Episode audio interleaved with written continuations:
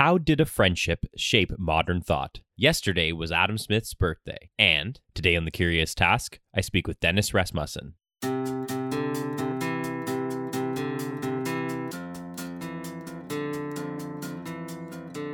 Welcome to The Curious Task from the Institute for Liberal Studies, where we explore economics, politics, philosophy, and other ideas from a classical liberal perspective. I'm Alex Aragona, your host, and today our guest is Dennis Rasmussen. Dennis is a political theorist whose research focuses primarily on the Enlightenment, the American founding, and the virtues and shortcomings of liberal democracy and market capitalism. He received his PhD from Duke University in 2005 and his BA from Michigan State University's James Madison College in 2000. And he has also held positions at Tufts University, the University of Houston, Brown University, and Bowdoin College. He's the author of more than just a couple of books, and one of them, The Infidel and the Professor, David Hume, Adam Smith, and the Friendship That Shaped Modern Thought, will serve as the foundation for our discussion today. Dennis, welcome to The Curious Task. Thanks for having me. So, in each episode, we ask a question and just go wherever the answers take us. Today, our question is How did a friendship shape modern thought? Of course, the friendship we're talking about is the one between Adam Smith and David Hume. And this goes beyond the story of two men that just happened to be friends. This is an intriguing and unlikely story. You know, these two great minds lived in the same place at the same time and were concerned about the same things and began a deep friendship that basically shaped the course of modern thought on economics and philosophy, especially. So, what I'd like to do is start with each of those men first and, and what they did, and then we can talk about them together. So, at a high level, I'd like to throw it to you for just a brief overview. Who, who was Adam Smith, separately from David Hume? Sure. So, Smith um, is often seen as the founder, the kind of intellectual founding father of capitalism. He's almost certainly history's most famous theorist of commercial society. Um, of course, the word capitalism wasn't invented in his time, so he would have called it commercial society. Um, now, his modern interpreters, including myself, never tire of pointing out that he was, in fact, not just an economist who uh, theorized the invisible hand and championed free trade. He was instead a professor of moral philosophy. Um, what he called political economy was just one of his many intellectual interests. And um, he recognized, in fact, to a greater degree than Hume did, as I point out in the book, a number of potential dangers and, and drawbacks associated with co- commercial society. Um, so he's not not in any sense a simple-minded defender of capitalism, um, even if he is a, a famous forerunner and an important theorist of capitalism. And then let's shift over to, to David Hume at a high level. What's our synopsis of David Hume? So, Hume is widely regarded as the greatest philosopher ever to write in the English language, um, maybe second to Ho- Thomas Hobbes, depending on who you're talking to. Um, he's a very provocative philosopher. He's a powerful critic of religion, but also a powerful critic of the capacities of human reason. Um, he was a very forceful champion of commerce, as I say, even in some degree, some ways more so than than Smith himself was, and, and of the kind of all-round benefits of of civilization. All right, so now let, us put them together, and of course, we'll through our deep dive today, we'll get into more more details. But I thought a, a fun jumping off point would be again at a high level. Why is one considered the infidel and the other the professor? Again, we'll explore this further, but just right off the bat? Why, why is that dichotomy there? So, so Hume is the infidel, Smith is a professor. Um, so, one of the running themes of the book is that Hume and Smith adopted broadly similar views, I think, I argue, toward religion and the religious, but very different public postures toward religion and the religious. So, Hume is the infidel, um, the non believer, because he was um, a more or less avowed religious skeptic. So, he never denied outright the existence of, of God, of a higher power, um, but he did think that the principal arguments on behalf of God, on behalf of a higher power, were pretty implausible. He thought the effects of religion were mostly pernicious, and this is why he was known as the great infidel during his time. Um, now, Smith, I think this is one of the more controversial claims of the book, but um, I argue that Smith's views uh, uh, with regard to religion we were substantially closer to Hume's, which is to say, substantially more skeptical than um, is I think usually assumed by by Smith scholars, um, and we can talk about why why that is. But um, whereas Hume was fairly forthright about his his lack of religious faith, um, Smith generally played his cards a lot closer to this, the vest. He, he went to, to great lengths in both his writings and his personal life to avoid revealing much about his religious beliefs or, or lack thereof. And so this is what led to their contrary reputations. Again, Hume is christened the great infidel. And because of this, he was unable to be a professor. He was deemed unfit to teach the young. He, he twice sought professorships, but in, in both cases was unable to get it. The, the clergy opposed his candidacy decisively.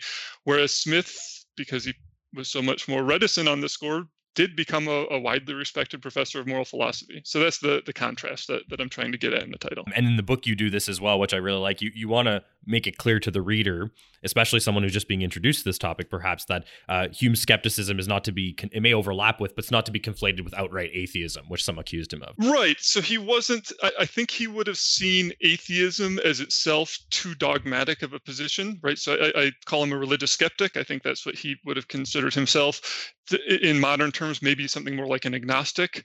Um, but I think he would have seen atheism as too bold, too dogmatic of a position to say that, the, you know, one thing, one is sure that there is no God. Um, and in fact, he was laughed at when uh, uh, Hume spent some time in, in France, and he was laughed at by the, the kind of more radical atheistic philosophers for being, um, for refusing to say that there is no God and, and refusing to scorn the, the very idea of God in the way that they did. So, no, I think athe- I, I, use the word infidel because that was the, the epithet that was uh, most often tagged on him. Um, there's some worry with my uh, editor about whether this the word infidel now kind of promotes uh, or connotates Islam rather than unbelief. But uh, you know, the unbeliever in the professor, I don't know. If I couldn't think of a better term. And again, that was the one that was uh, most often pinned on him. But yeah, I'd, I'd say he the, the best the best description of him would be a religious skeptic right. I'm glad you ended up going with that title myself. By the way, it's a lot better. um, and and again, I think uh, just to get a little deeper into one point here, because I think it's an excellent backdrop for, for the story that we will, of course, continue to explore and, and get more in depth into as well. Um, can can you talk a little bit about why this was actually important at the time? Obviously, Adams, and what I mean by that is is this idea of, of religious belief, especially how it was intertwined with the academy at the time, right? So, as you said, Smith played his his cards a little uh, closer to himself. He, he wasn't out and out uh, challenging religious authority or, or being as much of a public skeptic as Hume by any means, and we'll get to some details later. But but long story short, um, you know, other than a specific private Catholic university or perhaps a, a, college, today it's it's hard for people to imagine what the, what the 1700s looked like. With this being, for instance, uh, something that would block you from getting a professorship or some sort of honorable academic position. So why don't you paint the picture of what you know the 18th century looked like in that in that sort of way with with these uh, public interest conflicts and how that affected career opportunities and things like that. And then we'll get more into their friendship and how they went back and forth on these things. Right. So the the I mean a lot could be said about the religious climate of 18th century Scotland. There's um, kind of fights within the Kirk, the, the established Presbyterian, Presbyterian Church of Scotland between um, the moderates, who are kind of more liberal, humane, many of whom are friends with Hume, even, um, and the, the group that is sometimes known as the High Flyers, the kind of more strict evangelical um, group within the Kirk. And so there, there are battles between them, but it's more or less expected that everyone's religious, right? Hume is quite the outlier in being a, a religious skeptic, and it was especially expected that professors would be religious that if you're going to shape the the minds of the young and the future leaders of society right you have to teach them the proper view on these things. And so even courses in natural science what we what they would call natural philosophy were thoroughly imbued with religion. It's all about how god shaped the earth and and the, all, all the pieces within it. And so um, it's sometimes joke you know the uh, um, I, I sometimes joke that the job of a professor um, in in 18th century Scotland isn't the job of a professor now. The job of a professor now is more to do research and to teach, you know, usually kind of 18 to 22 22 year olds about whatever your your subject is.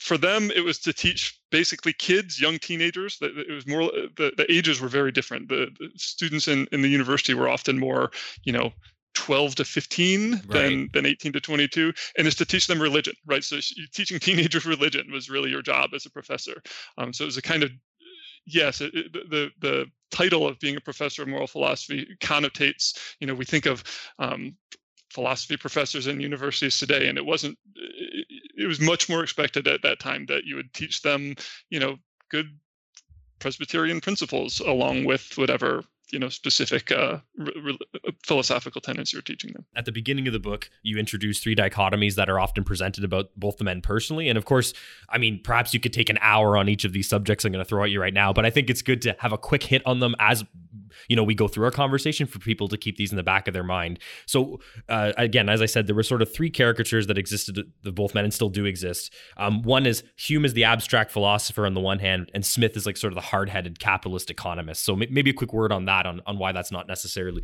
true and as we'll find out why there was a, there's a lot more blurring of the lines and overlap than some people tend to think on that one right so hume the abstract philosopher is seen as hume the abstract philosopher above all because of book one of the treatise of human nature um, his first book, which is really the book that philosophers still spend their time on.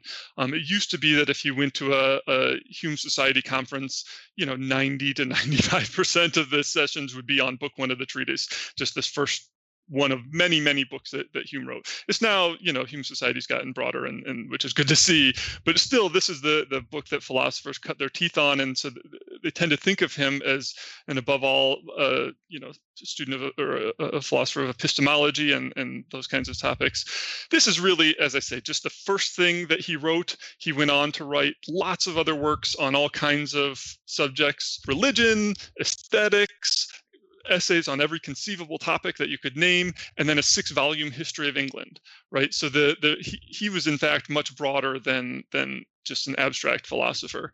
And then Smith is, as you say, sometimes seen as a, a kind of much more hard-headed economist. I already indicated this when when I sort of introduced him at the, the outset. You know, he wouldn't have understood the economics as a separate discipline. Political economy was a, a, a, discipline, but it was just one of many that he um, addressed in his his um, teaching and in his work. He uh, his first book was The Theory of Moral Sentiments on moral philosophy. Um, he lectured on jurisprudence or law. He lectured on rhetoric. He wrote essays on astronomy, on the development of languages. So both of them are very wide ranging thinkers and, and shouldn't be pigeonholed into the philosopher and the economist in the way that they, they sometimes are. I think in the popular mind more than among scholars these days, but still still there. And another one of those pigeonholes that people often find is uh, that some like to sort out uh, Hume as a Tory and Smith as a as a liberal uh, with a capital L for the time or a Whig, I guess as well. Uh, could you comment a bit on that as well? That again, it's it's it's not as as we go through this story, it's it's not as easy to say that, and, and as a matter of fact, I might be completely wrong. yeah, I, am trying to leave. I'm right. trying to leave it to you, so I don't over, sure. overspill into the answer myself. But no, no, that's fine. Right. So you know, neither one were partisans in any straightforward sense, a, a Tory or a Whig. Um, Hume once described himself as a Whig, but a skeptical one. Um, so Hume, the one who's often pinned as a Tory, described himself as a Whig, but a skeptical one.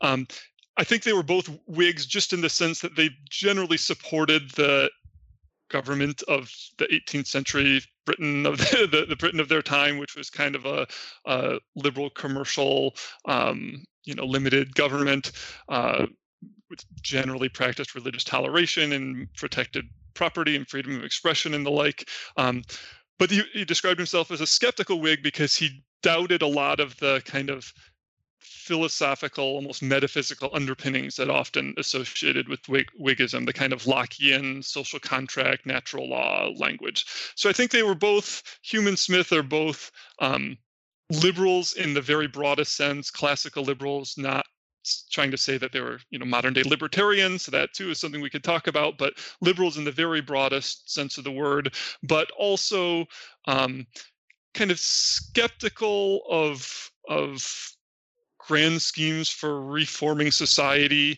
um, worried that human reason doesn't have the um, wherewithal to um, to remake society from scratch. And so, you know, they did, you know, they did promote things like free trade and religious toleration. They did want change. They, they did see reforms that they'd like to to make to the um, government of their time, but they always wanted this to happen in a gradual way um, rather than in, in, in one fell swoop. And of course, the third dichotomy, as often presented, is is Hume as a religious skeptic and Smith as a confirmed believer. You've touched on that very well at the beginning, and at, through our conversation as we go along, people will be able to piece that together themselves as well. So I'm gonna I'm gonna move us on to now, as I've been teasing, we can finally dive into tracing their their friendship itself, and uh, and uh, we definitely recommend everybody uh, buys Dennis's book and and reads it. It is an awesome book. We'll never be able to cover everything everything within an hour of time here, but but definitely as you as we sort of tease out some of the highlights here, we encourage everyone to, to continue their curiosity and uh, and look, look deeper into things we talk about. So one thing I did want to highlight though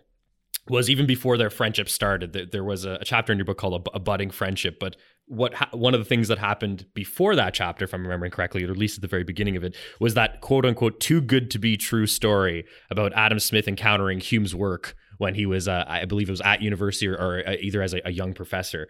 Um, but but maybe you can go into that too. This involves uh, pe- people busting down doors and, and scandalous information being read. Maybe I'm exaggerating, but I but I love thinking about it like that. Yeah, no, not by much, and it, it's too good to be true, but it does seem to be true. Right? They're not really hard evidence, but the evidence that we have seems to be good enough. Um, so this was during Smith's time at Oxford. He did a kind of uh, what we we might almost think of as a graduate um, fellowship at Oxford after he got his bachelor's degree at, the, at Glasgow.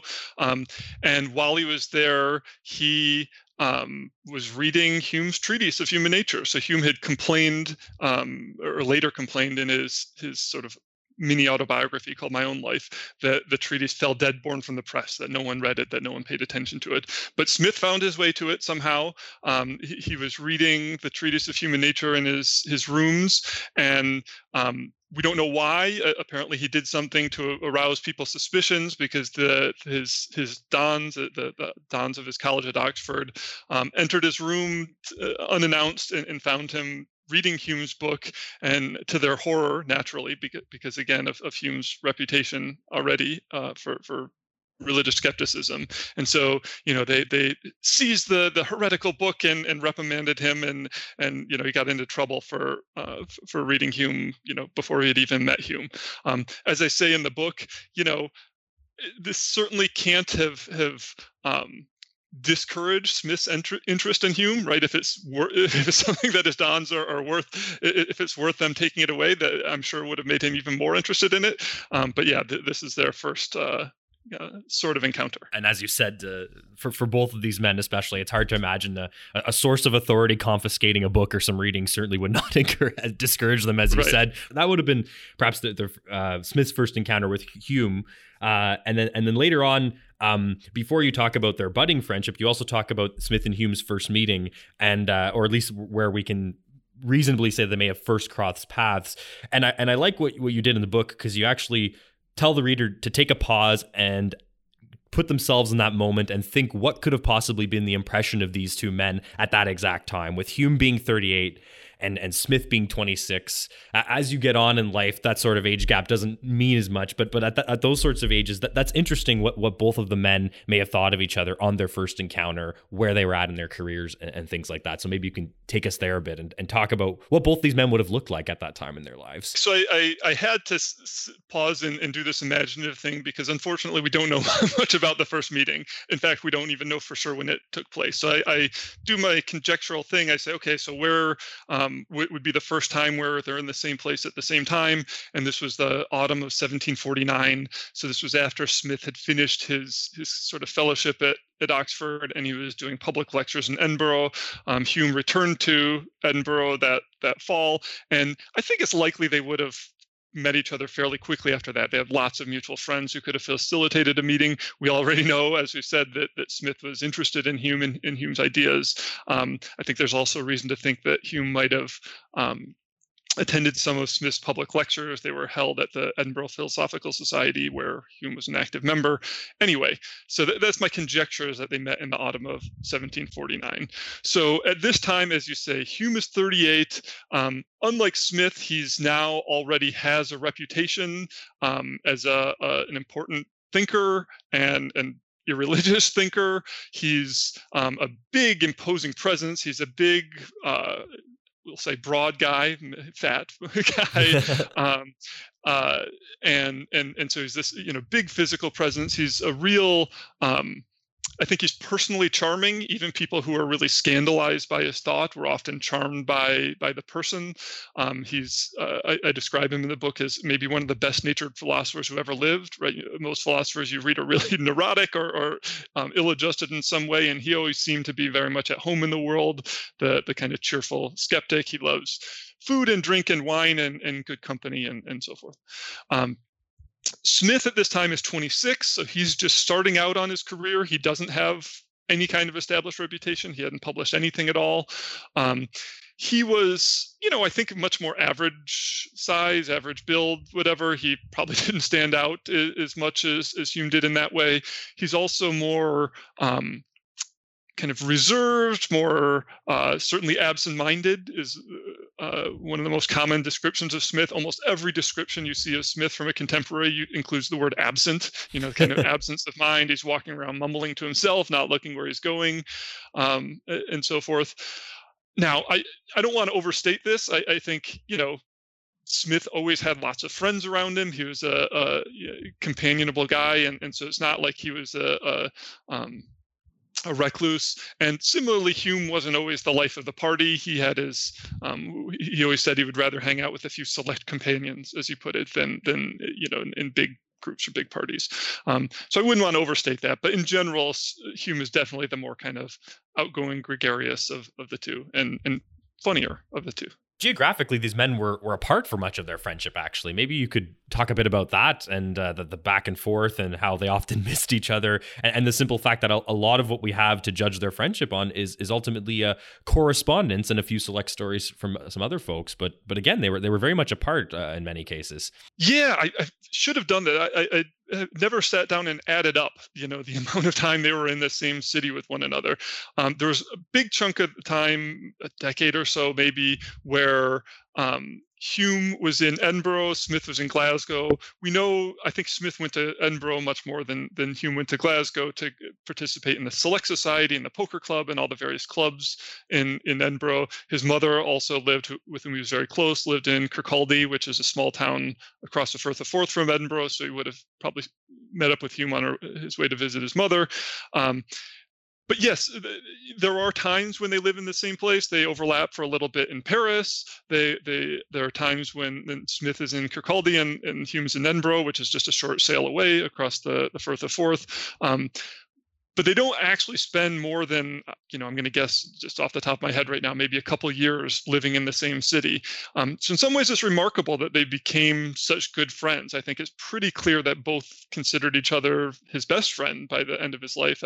As i say in the introduction of the book they both in their letters use my dearest friend as an uh, as a description as an opening of their, their letters and and they don't do this with anyone else. So they're, they're they become these very close friends despite not living together you would hope, you know, if you're me, if you're writing this book, you would hope that this means, well, that means there's this huge, rich, long correspondence where they don't live together, so they they they, uh, you know, pour themselves out on the page. Hundreds of letters, perhaps thousands. Yes, right alas for me that's not the case. So you read you know the, the, the correspondence of um, i don't know voltaire or rousseau or you know some of the other figures of the period is you know runs 30 volumes or 50 volumes and they're these huge massive uh, things. Smith was a terrible terrible correspondent.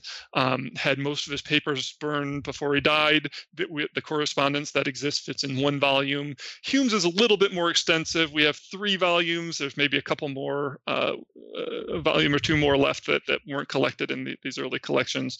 But all told, between Hume and Smith, we have only 56 letters, um, which isn't a lot. There are some that are also of those 56 pretty um, insubstantial. They're just kind of, you know, maybe a letter of recommendation to, or a letter of introduction to somebody saying, "Hey, you know, here's this. This will be delivered by this guy. Look out for him or whatever." There are some that are, uh, I think, more substantial and interesting, or revealing about their characters, or funny. Um, and so I do obviously what I can with those letters. But yeah, alas, you would hope that that them not being in the same city would would have made life easier for me, but it, it didn't. and and I think as anyone reads the book going through that, they'll see that I think you did actually a very good job of of still piecing together the story, even with such limited correspondence. So, so that's awesome. And and nevertheless, they did establish what you call, of course, in one of your chapter titles, a, a budding friendship. Um, I won't I won't spend too much time on it because I want to get to some other major milestones. But from uh, 1750 to 1754, as you as you outline in the book, uh, th- these men were still within either uh, directly each other's intellectual radar as their uh, friendship was growing. Um, you know, either through correspondence or when they did overlap in terms of visits and things like that. They did spend time together in things like uh, some societies they started together. Uh, they did visit each other. So why, why don't we paint that sort of uh, 17 early 1750s picture, and then we can of course get onto the other parts of their friendship as well. So I can do this one relatively quickly. So this was early 1750s is when um, Smith becomes a professor at the University of Glasgow. So following the footsteps of his his his own teacher, his own uh, I think mentor's too strong. His own teacher, Francis Hutcheson. Um, there was some chance of Hume joining him there, and and I talk about what, how Smith's uh, somewhat ambivalent attitude toward it, um, but to, toward Hume joining him there. Um, but again, Hume would have never realistically been able to become a professor in 18th century Scotland, so so that didn't work out. Um, the Hume at this time uh, spends much of this time um, working as a, a, librarian for um, kind of law society uh, um, in in Edinburgh. So uh, again, at this time, Smith is mostly in Glasgow, Hume is mostly in Edinburgh, which were the towns that each preferred. Hume liked Edinburgh and the um, kind of intellectual vitality of the town. Smith thought it was cramped and dirty and, and smelly, which it very much was, and like Glasgow better, had a more kind of academic uh, university type air um, and, and was more commercial, uh, I think is not insignificant as well. Um, so they, they kind of settled on on opposite sides of, well, east-west wise, opposite sides of, of Scotland. Um, this was in Hume really is pouring out philosophical treatises, uh, one every year or two. Um, Smith holds his fire. His first book doesn't come till 1759, um, which I'm, I'm sure we'll get to. But uh, so so this was when Hume is establishing his reputation and, and writing about lots of things, whereas Smith is just kind of starting out on his his career as a professor. And actually, we're, we're about to jump into that next milestone here, but there, it's actually only just a couple minutes before the break. So so let's let's take our break right now, Dennis, uh, and then and then we'll jump right back in after the break. So everyone, you're listening to Curious Task. I'm speaking with uh, Dennis Rasmussen today.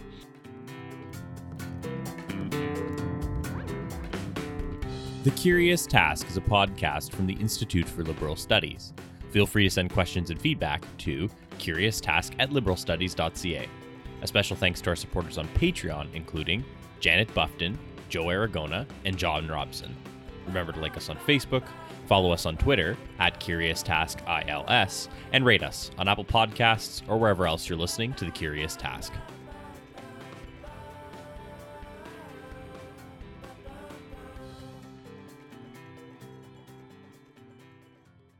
Welcome back, everyone. You're listening to the Curious Task. I'm speaking with Dennis Rasmussen today. Uh, Dennis, so uh, right before the break, we had just sort of finished off like the, the budding friendship, the sort of earlier period of, of the friendship between uh, David Hume and Adam Smith, and uh, and you just sort of teased that Adam Smith held his fire on one of his major works until later. So so let let's get to that fire now. Um, and let's let's talk about the theory of moral sentiments. So this is one one of two of Smith's largest works, and it's clear here by the interaction that the men had over the book that they they were indeed great friends. I mean, S- Smith respected and appreciated Hume enough to take some of his ideas and run with them, uh, expand them or correct them where he he personally felt necessary. And of course, Hume complimented Smith and, and tried to promote his work as best as he could. That's sort of like a, a quick. Uh, discussion of it, but, but why don't you take take a bit of a deeper dive into it and, and highlight some things of note for us around this period about the work, of course, and their friendship. So, so Smith's first book is The Theory of Moral Sentiments, as the title implies. It's a book of moral philosophy, asking, you know, what is morality what what what does morality consist of and and kind of where does it come from? It, what and then in the human mind leads us to develop the idea of, of morality. Um, hume is almost certainly the single most important interlocutor in this book. The, the it's really almost hard to find passages in which he's not engaging with hume in one way or another. Um, i think he's his smith's moral theory is very broadly Humean in, in the most important and, and broadest ways, insofar as it's a kind of um, this worldly uh, kind of practical moral theory asking well let me put it this way that both hume and smith think that thinks that morality ultimately comes not from god or from something written in the fabric of the cosmos but rather from us from from human beings. Um, they both think that morality comes from human sentiments rather than reason, hence the title of the book, The Theory of Moral Sentiments. Um, both of them think that morality c- comes from our sentiments, uh, the, the, things that we feel when we're in the proper, when we adopt the proper perspective. So this is what Hume calls the the common point of view, and Smith calls the impartial spectator. So in the the very broadest um, kind of questions. I think Smith is very much a Humean. Um, I spend time in the chapter going through a number of issues, going through a number of issues on which he, uh, Smith um, diverges from, or in, I think it's in his view corrects Hume uh, with regard to the way sympathy works, with regard to the role of utility, with regard to what justice consists of, and with regard to the role that religion plays in in morality. Um, there's a lot that could be said about each of these, but um, I think the broader point is that these are mostly just tweaks on the margins. That that Smith is very much a Humean in the broadest strokes. As I was saying earlier as well, like and and Hume did not back to their friendship angle like you know he didn't take this as a challenge. He was in many cases i think he had one or two footnotes for for smith basically. Uh, but but uh, but other than that he didn't take this as a challenge or a front. It was it's the ultimate compliment if someone runs with your ideas. And he did indeed pr- promote promote the work as well. So these men were supporting each other at this time greatly. He did. And uh, let me jump in and say you know the uh, Hume also wrote Smith his his letter saying, you know, when he he received the theory of moral sentiments, excuse me, the the letter that Hume wrote to Smith, I describe as maybe the most charming letter in the entire history of philosophy. I can't go through it; it's a you know a kind of an elaborate setup, but um, listeners should should go check this out. This is a letter that Hume wrote congratulating Smith on the theory of moral sentiments. It's very charming, very funny, um, and just shows kind of how um, how proud Hume was of uh, for Smith and, and how happy he was for Smith's success. Let's shift gears a bit and get into uh, this. Will be a fun one, of course. Uh, Hume's quarrel with with uh, Jean Jacques Rousseau, because I think uh, this is also a great illustration. Um, not only of how both men saw the issue and, and, how to eventually deal with it, but also how you know they they did talk to each other and also appeal to each other for advice and, and discussion on these sorts of things. So why, why don't we talk a bit about that? T- tell us what was the issue with Hume and JJ Rousseau? Why don't we why don't we get into that fun story? Well, what wasn't the issue? so this, you know, the, the, this is a tale that has been told many times. So there's the Rousseau's dog, the philosopher's quarrel. There's several books um, about this this quarrel, and I just devote one chapter to it, um, mostly because you can't not, right? It's such a a, a fun, uh, uh, kind of irresistible story where, where you have these two figures, Hume and Rousseau, are both these absolute celebrities of their time. Um, you know, the, it's hard to even imagine philosophers being celebrities uh, now in the way that they were then. They, you know, everybody, every literate person in Europe knew about them. And so when these two, you know, Rousseau is has persecutions, both real and imagined, in in France and, and Geneva, and uh, you know, uh, throughout the continent. And so Hume essentially offers him a refuge in England. For a while, Rousseau says, "No, no, no, I don't want to go to England." Eventually, takes him up on it. Um, Rousseau very quickly bites the hand that feeds him, decides that Hume is part of some vast conspiracy to bury him in obscurity in England and to damage his reputation, and writes this. I, I can't remember how long, but something like a 30-page letter to Hume, laying out all the terrible things that he he suspects Hume had done to him, and and uh, trying to to again damage his reputation. Um, it's almost entirely preposterous. Hume's trying to decide what the heck do I do. The Rousseau is one of the most um, kind of potent writers in all of Europe, and he thinks, you know, oh, he knows that Rousseau is writing his memoirs, what became the Confessions, and he thinks, oh my goodness, I, my my reputation is going to be ruined. What should I do about this? And so he's deciding, should I just should I publish the the correspondence between myself between Hume and and Rousseau? Um, so he gets advice from from his friends in Paris and from Smith. Um, Smith says, no, don't publish, don't publish.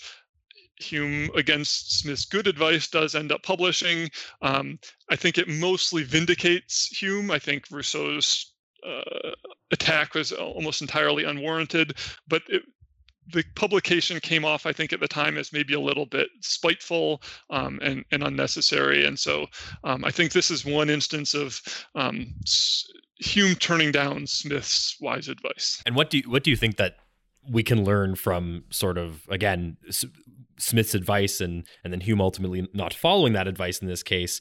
Uh, uh, what can we learn about the way both men seem to think was the best way to handle situations like this, publicity and, and sort of the public affairs that go around either either philosophical work or quarrels like this? We're going to obviously get into a, lo- a lot of things that happened toward the end of their life about attitudes that they had contrary to each other about certain things. But what can we learn learn at this point uh, about both of these men's approach to this sort of thing? So Smith is undoubtedly the more private of the two, and and thinks you know wants to keep himself private, and and um, you know he said uh, uh he he didn't like the the idea of publishing your gossiping little stories in the newspaper, as I think how he put it, something like that to to Hume.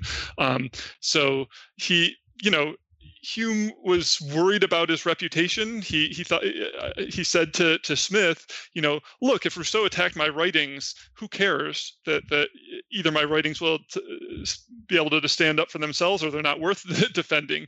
But he's attacking my reputation. I don't know any other way to to defend my reputation other than to to prove the point. And and um, and and so he he thought it was necessary but no smith is always more the cautious of the two until as you're hinting and i'll hint too at the very end when he becomes shockingly less con- uh, uh cautious at, at, the very end. But um, at this point he's he's definitely the more cautious of the two. Let, us switch gears then into uh, 1776 uh, it, it's a, it's a final year of friendship packed with activity you I, this is you in the book i am quoting you. During the course of 1776 smith published the book on which his reputation would come to rest. He and hume clashed over the fate of the latter's dialogue concerning natural religion. Hume's health declined rapidly culminating in his much scrutinized death and smith composed a controversial account of hume's end that would provoke the abiding ire of the devout I haven't lived too long yet, but I don't think I've had that exciting of a year with any of my friends yet. So that's very exciting.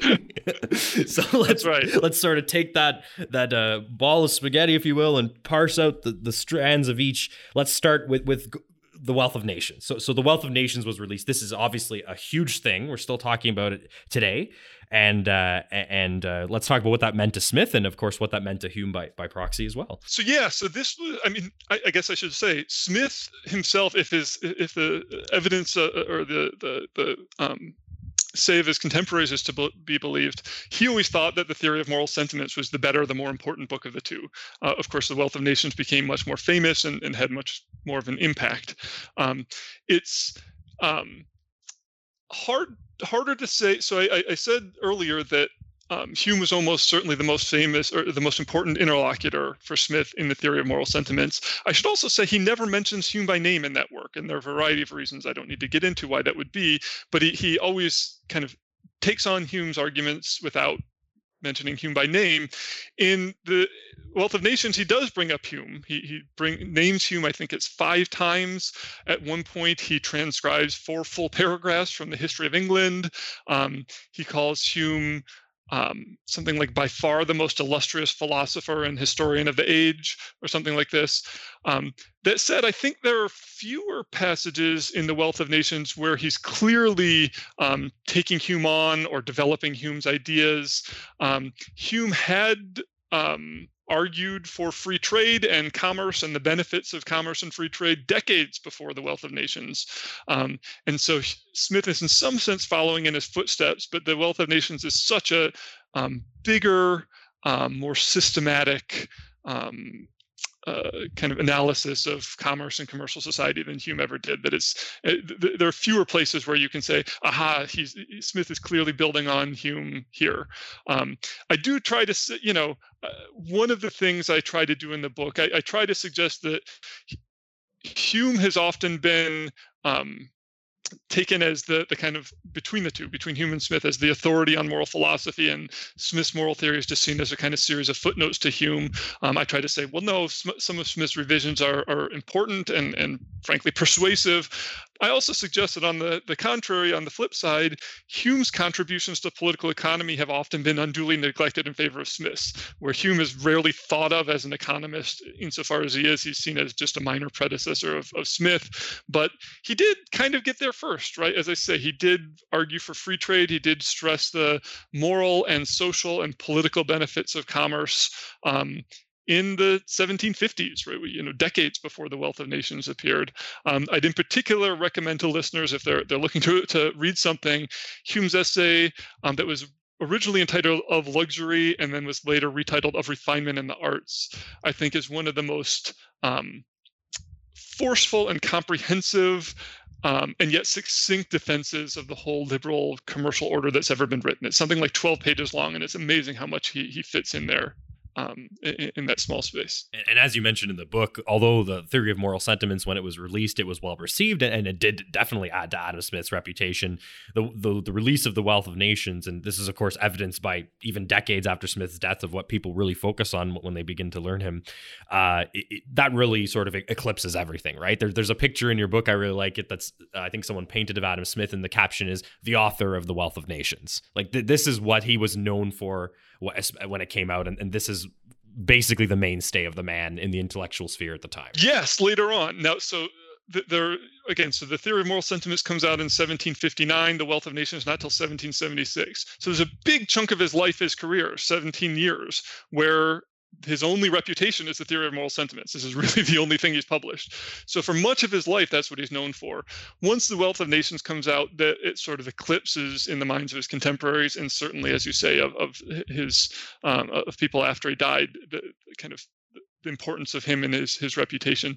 Um, I guess I should also mention I, I didn't say this in my uh, previous answer. I, I, should have mentioned um, one of the other things I discuss in this chapter on the wealth of nations is that um, one of the areas where Smith diverges from Hume is that he's in fact much more ready than Hume is to acknowledge potential dangers and, and drawbacks of commercial society.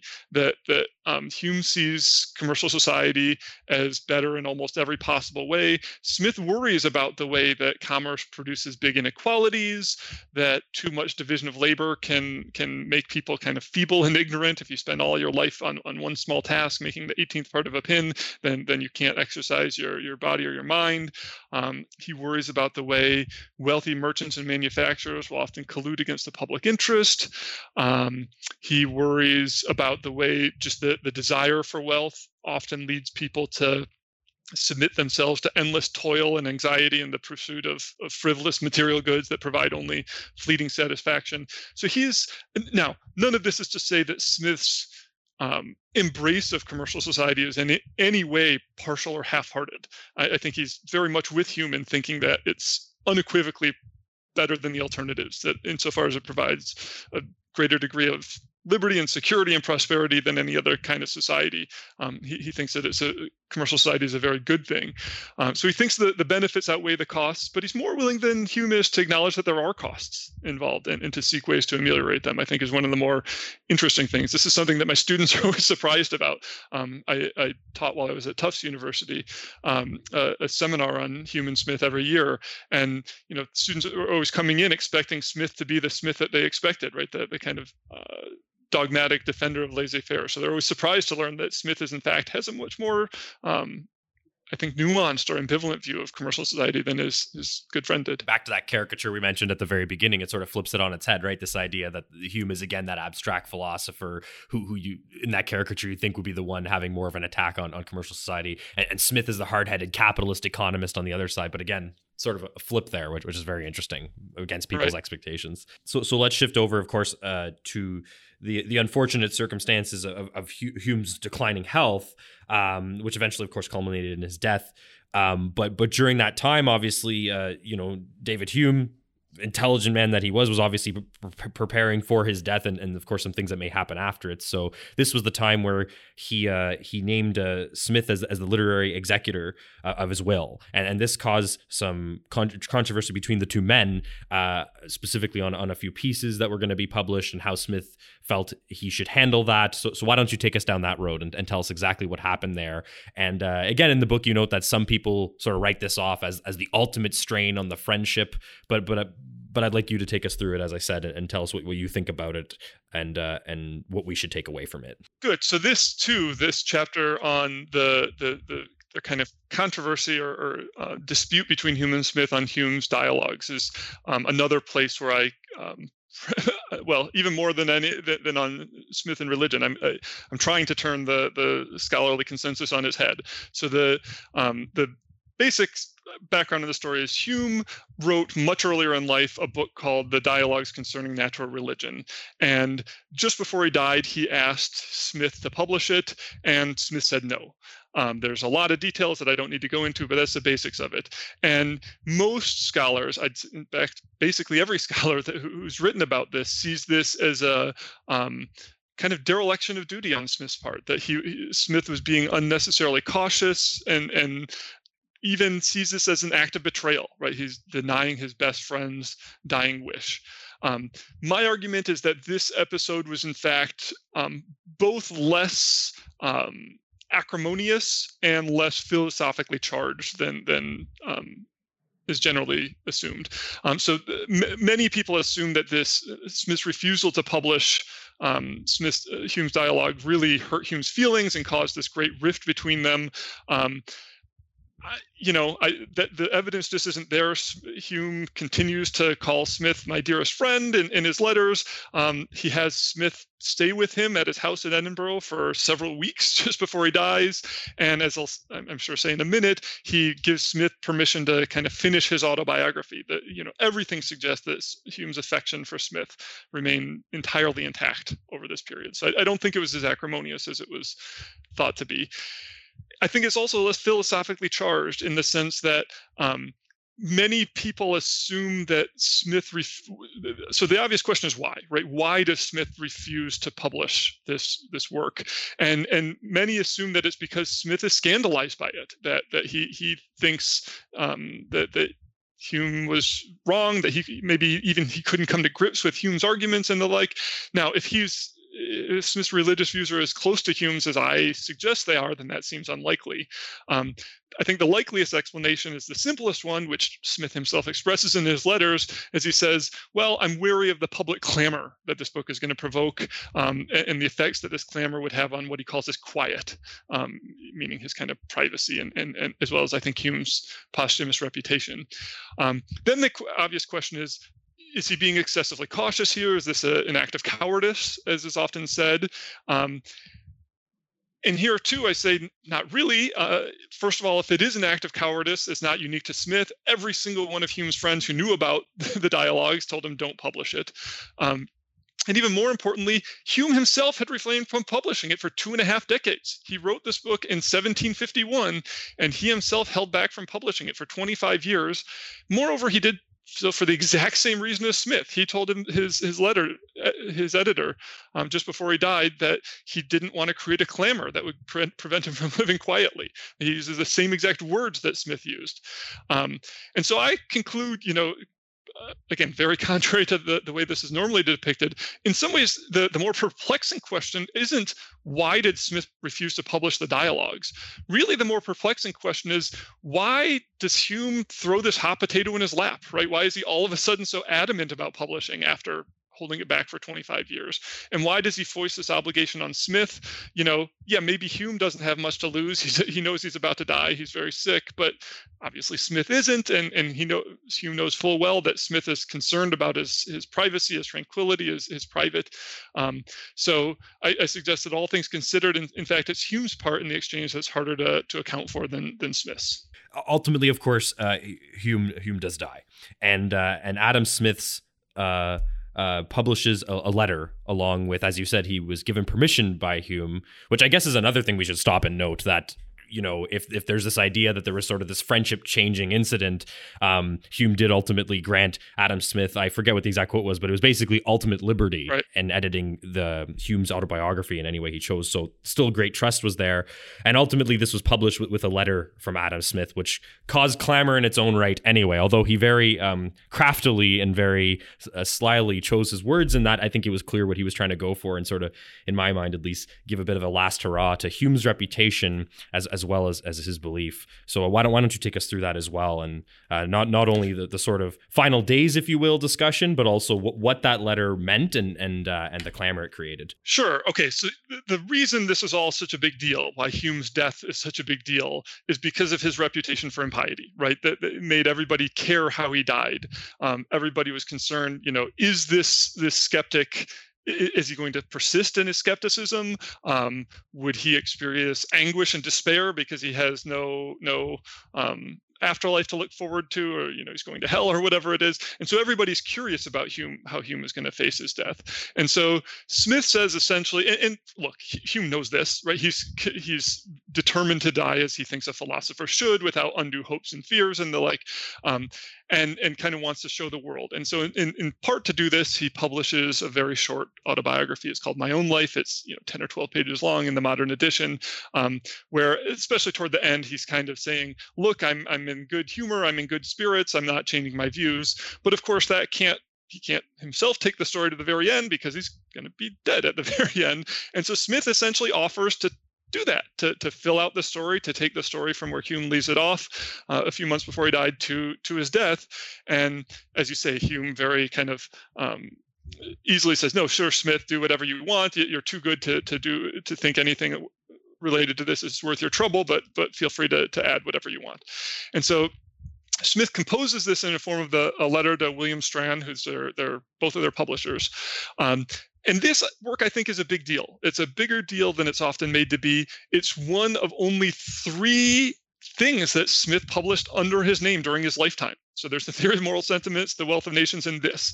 And yes, this is much shorter. It's a kind of an occasional piece, but it's, um, you know, Smith was not one who is real eager or ready to publish things under his name, and, and here he chooses to.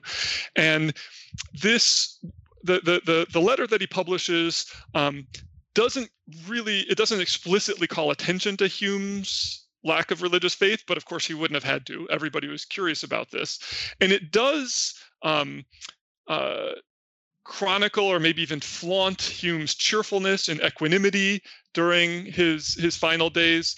Um, the concluding sentence of the the piece, which, which, ended up being one of the the kind of more controversial or, or uh, things that, that Smith ever published, uh, he concludes by saying that Hume approaches nearly to the idea of a perfectly wise and virtuous man as perhaps the nature of human frailty will permit. So he's depicting his good friend, this skeptic Hume, as a paragon of wisdom and virtue. And, you know, as he knew or should have known, this would this did cause outrage among the the religious, among the devout. Um, so Smith later commented, and this is a very famous phrase to, to, from Smith scholars. He later said that this this work, this this letter of Strahan on, on Hume's death, brought on me ten times more abuse than the very violent attack I'd made on the entire commercial system of Great Britain. And this is again a, a very familiar line to Smith scholars because there's this very colorful reference to the Wealth of Nations, right? The, a very violent attack on the whole commercial system of Great Britain.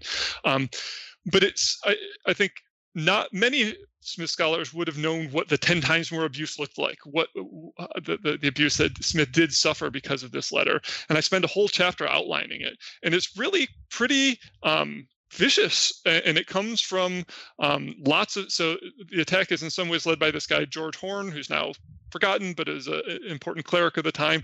But Samuel Johnson, James Boswell, Edmund Burke, there are lots of important figures who, who um, really denounce Smith for having depicted Hume in a positive light, and and in particular his cheerful attitude toward death in a positive light. And so I, I spend a whole whole chapter, uh, you know, outlining the the various um, attacks on Smith in, in the name of, uh, you know, um, defending the, the the religion that Hume was so so dismissive of. And, and as you said, it's important to note that, and and I, we, of course, I encourage everybody to find this letter online uh, at the very least, if you don't get Dennis's book, but I think you should. It's um, also in the appendix in the book. In the appendix in the book, al- along with uh, along with uh, Hume's autobiography. So there's lots of lots of great stuff in there. Um, but but yeah, like it's important to note that that you know this isn't Smith just saying you know he was a good guy, and then everyone says oh uh, Smith you're agreeing with who we view as a bad guy. You know that that's controversial. Like uh, as we were sort of saying before, uh, sort of the the final word almost on uh, Hume's life uh, in, in, many ways was uh, a very well-known man that would have been Smith with a great reputation because of his work so far uh, basically saying this this person that you've been chastising as an infidel in my opinion is one of the most wise and virtuous people ever. And and that as you were saying I don't think it can be understated uh, that that's obviously a huge thing for the time. So so you can imagine the clamor, right? As you said, this isn't just like a sort of a gossip column back and forth. This is a huge public issue, and that's what that the, the cautious Adam Smith comes out and says that. That's crazy. Right. So again, you know, I think the the uh, religious had basically written off Hume by this point, right? So they're, they're interested in how he dies as a almost as a curiosity, but he's this incorrigible skeptic. He, you know, he we, we don't need to worry about him. But Smith is this widely respected well, at this point former professor of moral philosophy and and he kind of rubs their noses in it, right, in, in Hume's impiety, and so, and so this is why it, why it was a the, the real outrage was what Smith did rather than what Hume did. It's, it's funny that he does reflect ultimately, you know, then I've gotten ten times more abuse from this letter than than in my entire life when I attacked the commercial system of Britain. I I don't know. Do, do you feel that he's being a, little flippant and fun there when he kind of says that? Like he, I, I, he must have known that his letter was going to be a big deal, and and exactly what he was doing. He was a very precise man. It took him years to finish his greatest works. I, I don't think he he really did view that letter so flippantly as just a little letter. Yeah, no, and he uh, he calls it something like a you know a, a harmless sheet of paper I happened to write about our friend Hume or something, right? You know, he he says it as if it was this offhand thing, which, as I say, you know, is one of three things he publishes under his name during his lifetime. Nothing Smith did in public was was offhand, um, and so no, I think it was a brave act. I think it's in some ways, especially given his his perennial aversion to public controversy, um, as you say, the or suggested earlier, the, the contrast with the quarrel with Rousseau is obviously there, where he's the one now wading into um, controversy, and I think, as you say, pretty um, deliberately. Um, so it's a, a, brave act and an act of friendship, right? He he knows that, Hume is is going to be attacked and, and seen in, in a certain light, and he wants to write the sort of authorized version of his his death and and to prove the contrary. So our time's almost completely up here. I have one more question before the formal wrap up for you, and, and that's essentially more of a, a, a wondering aloud thing. I know that again, this what I'm about to ask could take a whole hour unto itself, possibly more. But um, I guess a lot of people always want to know after a conversation like this, especially since we mostly focused on on the friendship itself. Um, how do you imagine what their works that is obviously Hume and Smith, what their works would have looked like with, without the friendship. I mean, they were very influential w- with each other. I mean, some may want to say that, oh, well, they would still been would have been geniuses in their own right, but but uh, obviously you wrote an entire book on their friendship. So it's not just that this is a great story of friendship, but again, it's one that that shaped modern thought. So how, how likely would it be that that these two men would have turned out the same way without each other. I know it's counterfactual and it's sort of a butterfly effect thing, but but just for fun to wonder about that. Sure. So, well, first of all, I guess I'd say I think Hume's works would be almost entirely the same. So Hume, I, I guess I, maybe I should have said this much toward the beginning of the the podcast, but um, Hume is the older of the two by twelve years. He had almost finished publishing everything that he wrote before Smith even began to publish. Before Smith published his first book, The Theory of Moral Sentiments, and so you know it's possible that Smith influenced him in conversation, but um, again, Hume had written so much before he'd even met Smith that I don't know that his his worldview is formed by Smith. Um, so the the influence is almost entirely one way. It's Hume on Smith, and there, wow, it's even hard to think what Hume, uh, sorry, what Smith thought would be like without Hume, especially his moral theory, right? His his first book. So as I say, Hume is easily the main interlocutor in that book. Um, obviously, something like the letter Strahan would never have happened without without Hume, so that would have uh, we would have lost that uh, what I think is an important insight into Smith's worldview and character from that. Um, the Wealth of Nations maybe would be more or less similar. Um, I'm here again. I think he was more influenced by Hume's broad worldview than any of his specific arguments. So um, maybe maybe Hume kind of stiffened his backbone, so to speak, in, in his defense of commerce and free trade and the like. But um, that might have been more more similar. But yeah, I mean, it's almost impossible to think what Smith's moral theory would be like without Hume. Maybe he'd be more like Francis Hutcheson, who was his teacher at Glasgow, um, who's also a moral sentimentalist, but spent you know relied quite a lot more on a, a god implanted innate moral sense rather than the workings of sympathy. Um, you know i guess i could go down the, the counterfactual road for a while but um, the the point and and uh, of the subtitle as you say uh, how this friendship influenced modern thought is really how hume did more than anyone to shape smith's worldview and character, and then how much Smith's own worldview um, shaped modern thought. And and again, even aside from from their works, the, the friendship itself is, is very very charming and, and excellent to read about. So that that's why I think what makes the book work as well. Um, so, so Dennis, uh, it's it's time to wrap up. We're pretty much out of time here, so uh, we always like to let the guest have the last word. So I'll kick that over to you in just a second here by saying what I always like to say at the end of the episodes. We've talked about a lot. Let's bring it full circle let's put a finer point on our exploration of the question today.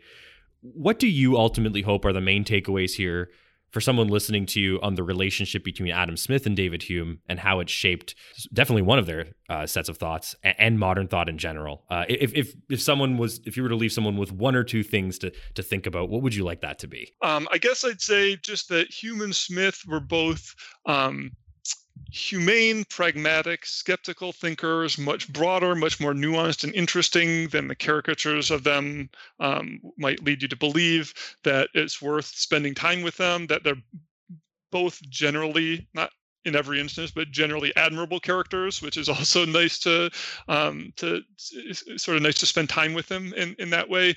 Um, that there's something to be gained from reading about a philosophical friendship rather than a philosophical quarrel. I, I talk about this a bit in the introduction of the book that there are all these books about um, philosophical quarrels, but really almost none about philosophical friendships, which I think is in some ways a much more important topic um, insofar as friendship is often pretty much always been seen as central to philosophy from Plato onward, um, and so that there's um, kind of just spending time with them is is is good for your soul. Let's leave it there then. Dennis Rasmussen, thank you very much for joining me on the Curious Task today. Thank you for having me.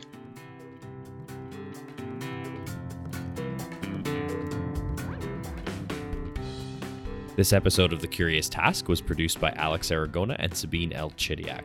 Our executive producer is Matt Buffton. The music you heard on today's episode was created by Lindy Voppenfjord. You should check out his other stuff online. The Curious Task exists today because of donations of time and money from those creating it and listeners like yourself. Check us out on Patreon and find out how you can support us and get access to exclusive offers. I'm Alex Aragona. Thank you very much for joining us on The Curious Task.